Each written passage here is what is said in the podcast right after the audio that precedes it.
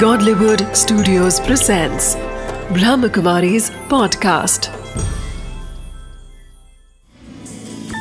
Wisdom of the day with Dr. Girish Patel.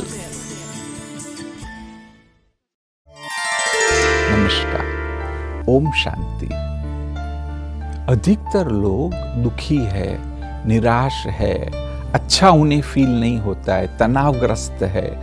उन सब का एक महत्वपूर्ण कारण है कि वह यह सोचते हैं कि मैं सफल नहीं हुआ हूँ। परंतु वास्तव में असफलता जैसी कोई चीज़ है ही नहीं, क्योंकि दो ही संभावनाएँ हैं। या तो या आप सफल होते हैं या नया कुछ सीखते हो। हो सकता है कि कई ऐसे कार्य है कि जो आप अच्छे से नहीं कर पाए, उसमें आप सफल नहीं हुए, परंतु आपने कुछ नया सीखा है। और जो सीखा है, वह भी बहुत महत्वपूर्ण है। करोड़ रुपया देकर के भी आप शायद उस चीज़ को सीख नहीं पाते हैं। तो इस बात को सदा के लिए पक्का कर लीजिए कि हम कभी भी असफल नहीं होते हैं।